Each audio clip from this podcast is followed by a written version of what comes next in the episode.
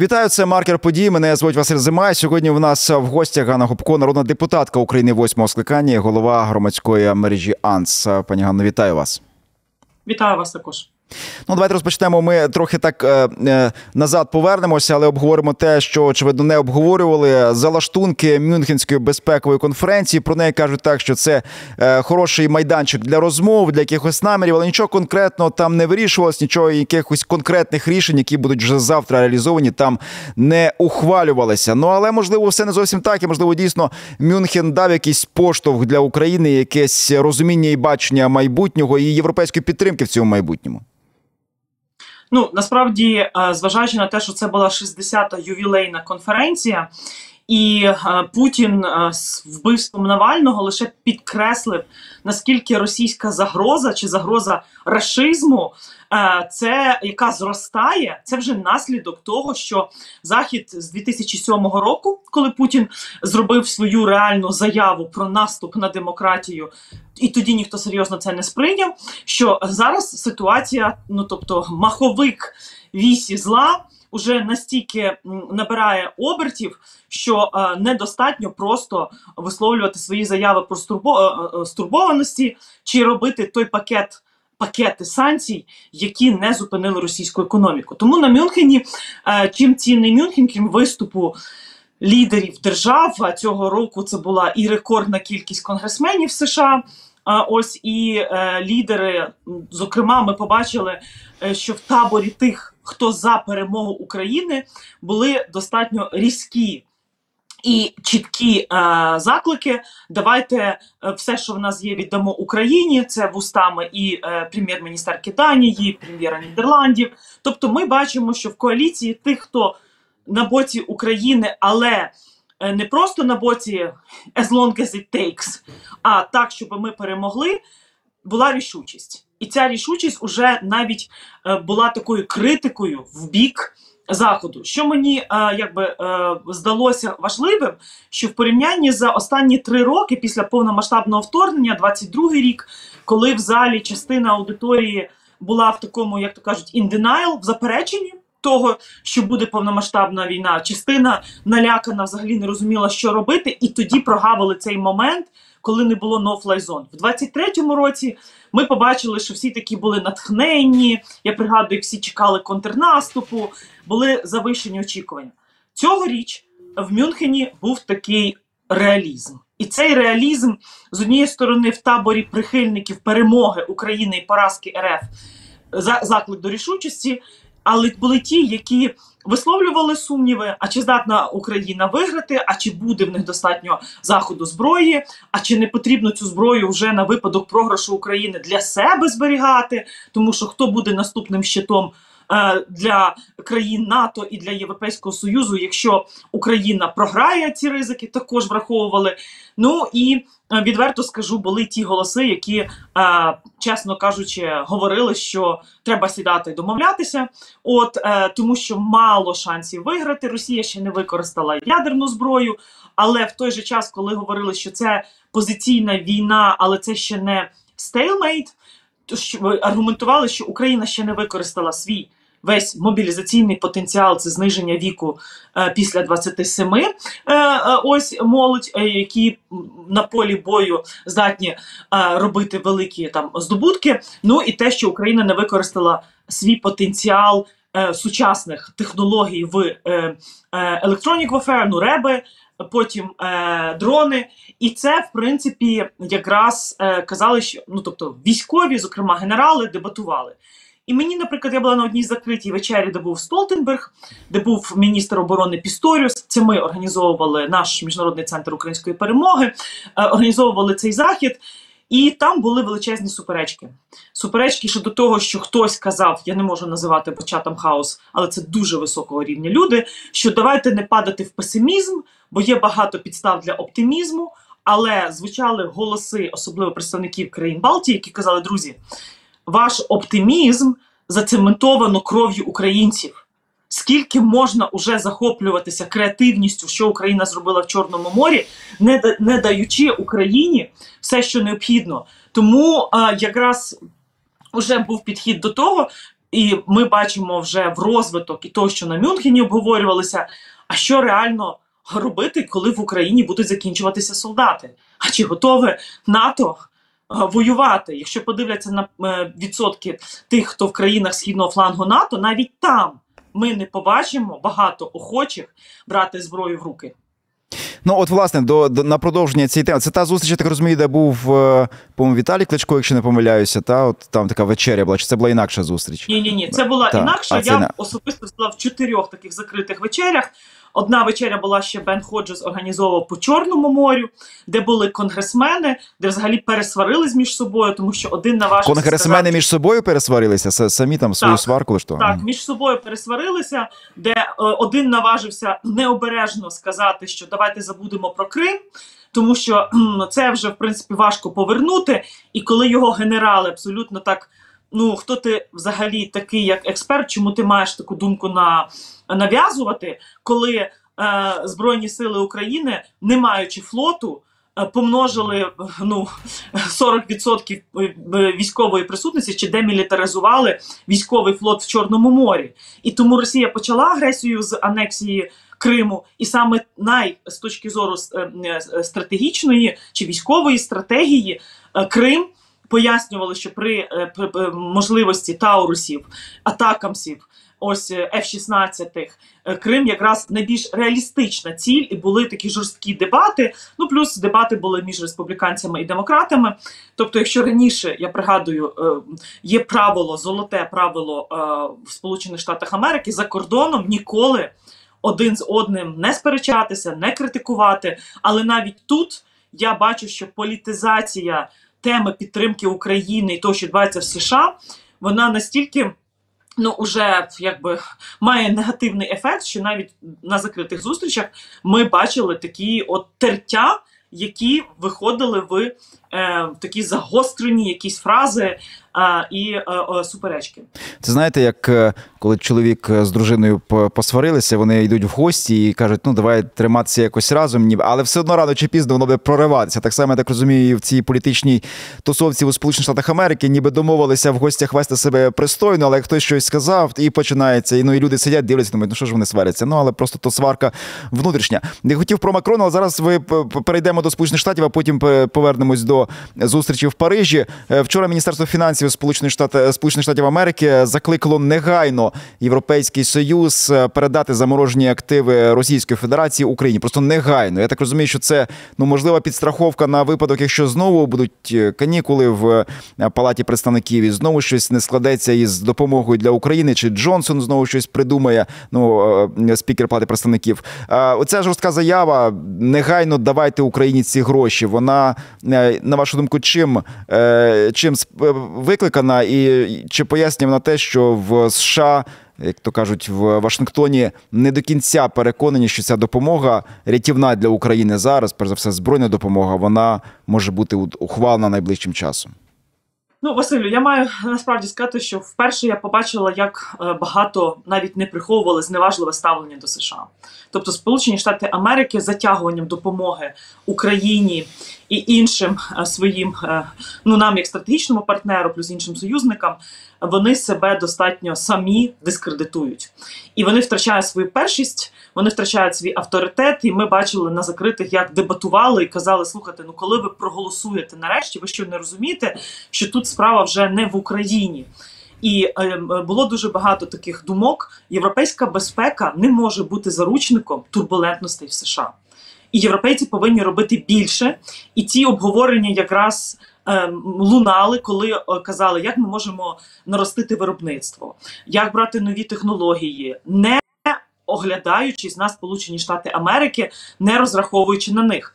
Одна людина, е, така вже 10 років нас такої е, інтенсивної співпраці, коли я чітко спитала, що нам робити США, вона мені відповіла: Keep trying on us, but don't count on us. Угу. Ви продовжуєте, е, ну, як то кажуть, нам донести меседж, працю, працювати, відправляйте різні делегації, переконувати, але не розраховуйте на нас. І коли я це сказала е, двом е, поважним головам комітетів е, з е, Конгресу США, і вони були такі: хто це таке сказав? Це не може таке бути. Я кажу: ні, почекайте, ви вже місяці не ухвалюєте допомогу. Як це не може бути? А один, наприклад, дуже наближений до Байдена. І я кажу: слухайте, ми з вами бачились в Галіфаксі, виступали про weaponization of food панельні дискусії. Ви мені тоді обіцяли реальну кількість атакамсів. Ви що не розумієте, що в Україні чітко бачать, що Байден має певні можливості теж допомогти і без рішення конгресу, але ви це не робите. Ви це не робите, тому що тут всі говорять про треки, які ви ведете а, США з росіянами, на, на наївні очікування, що можливо росіяни погодяться на якісь там сідання за стіл перемовин. Але ви не розумієте, що сісти за стіл перемови не означає про щось домовитися і домовитись про те, щоб ви захід не втратили обличчя, не виглядали як лузери і не виглядали нікчемними. І Україна, яка перенесла стільки жертв. І зараз залежить від західної допомоги, далі не стікала кров'ю. Ну тобто були дуже багато таких серйозних розмов в кулуарах, тому що Мюнхен це доступ я не говорю зараз про там сніданки, які відбуваються поза Мюнхеном, головною там е, конференцією і так далі. Але і тут було дуже важливо донести меседж, що перемога України не може залежати від того, що в США, вибачте, зараз канікули, чи вони втрачають якби е, розуміння е, глобальної актуальності перемоги і втрачають свою першість. І це один меседж перемога України не може залежати від того, що відбувається в США. Тобто, треба шукати план Б, план С. Європейська безпека теж не може залежати від США. Тому треба шукати інші формати. Хоча більшість сказали, ви що, ви навіть таке не кажіть. НАТО, це ж е, Північно-Атлантичний альянс, це обов'язково США і Європа. Жодна ми знайдемо порозуміння. Ми будемо далі наполягати. Ми будемо шукати, відправляти там різні консервативні групи, вузькі, які з МАГА будуть говорити інші. Відправляйте більше делегацій в штати, де ветерани, де виробники зброї республіканські партії, спонсори їхні. Ну тобто було стільки порад, але це дуже якраз що я хотіла додати, і тому зараз ми бачимо позицію Макрона. І, до речі, всі теж згадували цей аргумент, що перед самітом НАТО у Вільнюсі саме Макрон сказав, що він за формальне запрошення для України як початок довго шляху до членства. І зараз знову Макрон, коли він говорить про надсилання військових, ну ви розумієте, в нас є експерти, коли ми говорили ще в 22-му році, коли вже були ознаки російської агресії з геноцидальним характером. І це не тільки були заяви високопосадовців, яких чітка була мотивація повністю знищення України. І вже тоді, коли не було no-fly zone, ми казали, треба гуманітарна місія. Це може бути гуманітарна військова місія НАТО, е, ООН.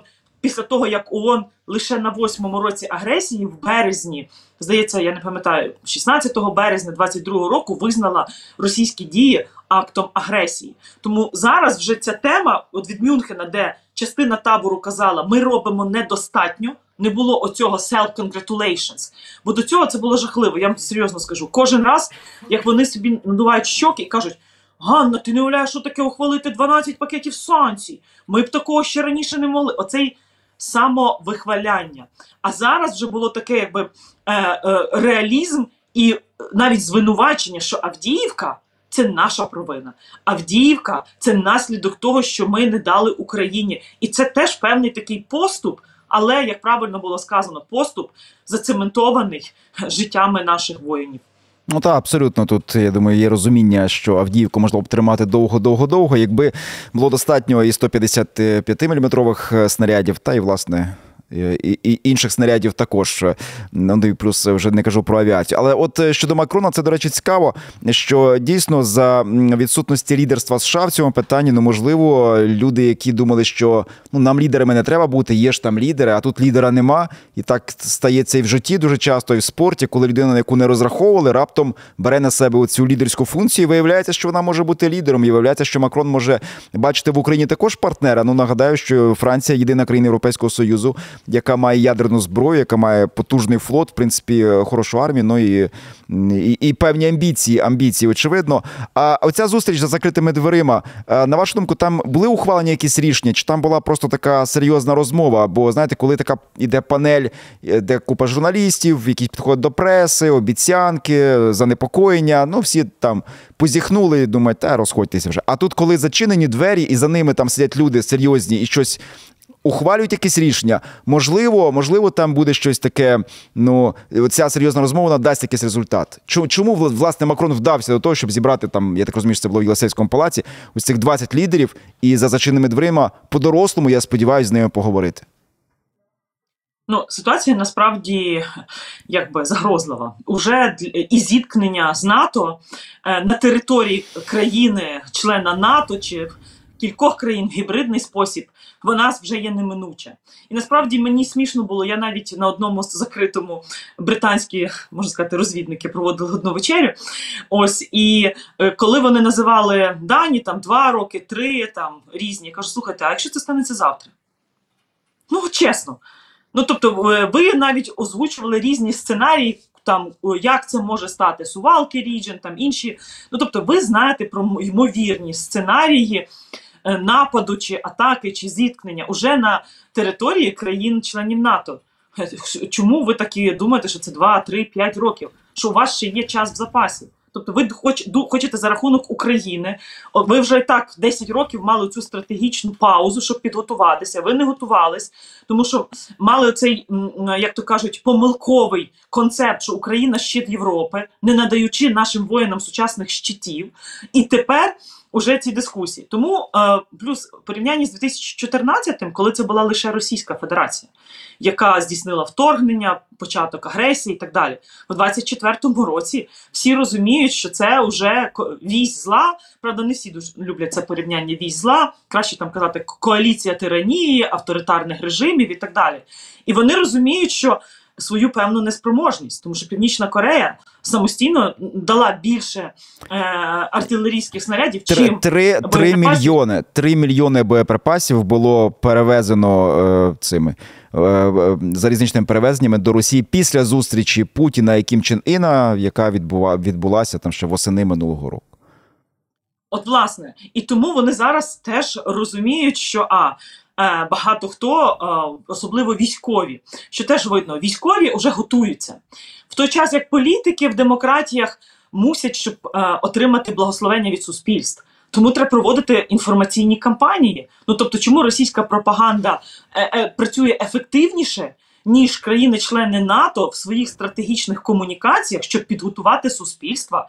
І тут якраз е, дуже добре, що Макрон, який ви знаєте, раніше в нього була е, є ідея стратегічної автономії в Європі, багато інших речей. Так він хоче використати цю можливість кризу лідерства і, як то кажуть, seize the opportunity, Вихопити собі цю нагоду для того, щоб продемонструвати, яке має бути лідерство в Європі. Плюс, очевидно, Франція вони багато не афішують, Ось, але зацікавлені в модернізації свого ВПК, в локалізації, нових технологіях, тестування озброєнь. Хоча французи могли би давати і такі звинувачення теж були. Тому що французи нам дали 0,30%. Відсотки і, взагалі, всі країни-члени альянсу, якщо подивитися загально від їхнього там ВВП, менше 1%. Тобто навіть часи холодної війни і Другої світової абсолютно інші були відсотки допомоги від ВВП. Зараз ну нас можна сказати, нас допомагають нам на тому рівні, щоб ми якось більш-менш там виживали, але не вигравали війну. І це теж стало очевидно. І з таким підходом далі у війні на виснаження всі розуміють, що Україна приречена. Ну тобто, ми не маємо шансів виграти, якщо рівень допомоги буде такий же. Е, Ну і звісно, нам треба зробити висновки всередині країни. Тобто, давайте чесно сказати, що ми теж занадто мрійливо е, такий злочинний романтизм, що нам захід буде допомагати, і це буде тривати вічно. Тобто зараз треба якби перебирати цей досвід і Ізраїлю, вибивати в друзів все, що можна, але і самому розуміти, що справа. Порятунку нашої державності і країни на на нас самих. Тому Макрон молод, молодець, що він це ініціював. Дуже добре, що уже ця тема направлення військової місії вона звучить. Тому треба більше доказової бази, що це геноцид і пояснення. Але видно, що не було пророблено чи через брак часу, чи через неготовність, чи тому, що є стримуючі фактори, зокрема Шольц е, з Таурусами, це вже як дежавю з танками леопардами. О, це такий, знаєте, альянс переляканих НАТО на фоні такого от е, страху, який паралізував. І не і знову ж ті розмови про застосування ядерної зброї, що Байден не хоче що бути що його будуть запам'ятають в світі як президента, через якого дії якого розпочалася третя війна, ядерна війна. Це все ми почуємо як мантру, чесно вам скажу. Але це вже все наслідки, що саме е, методика, розуміючи психологію заходу, чітко зманіпулювала страхами як елементом стримування, надання допомоги, і ми докотилися до рівня, що зараз Захід і в очах України, і в очах глобального півдня не виглядає. Це 60% світового світової економіки. е, Це країни НАТО.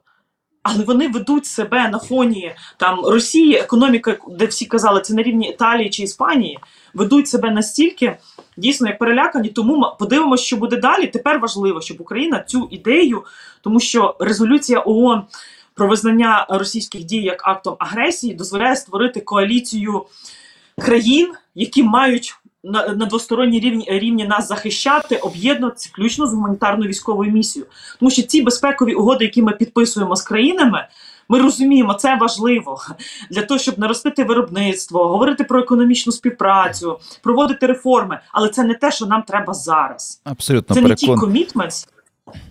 Я дякую дуже, пані Гано. І ще маю багато запитань, але часу, на жаль, немає.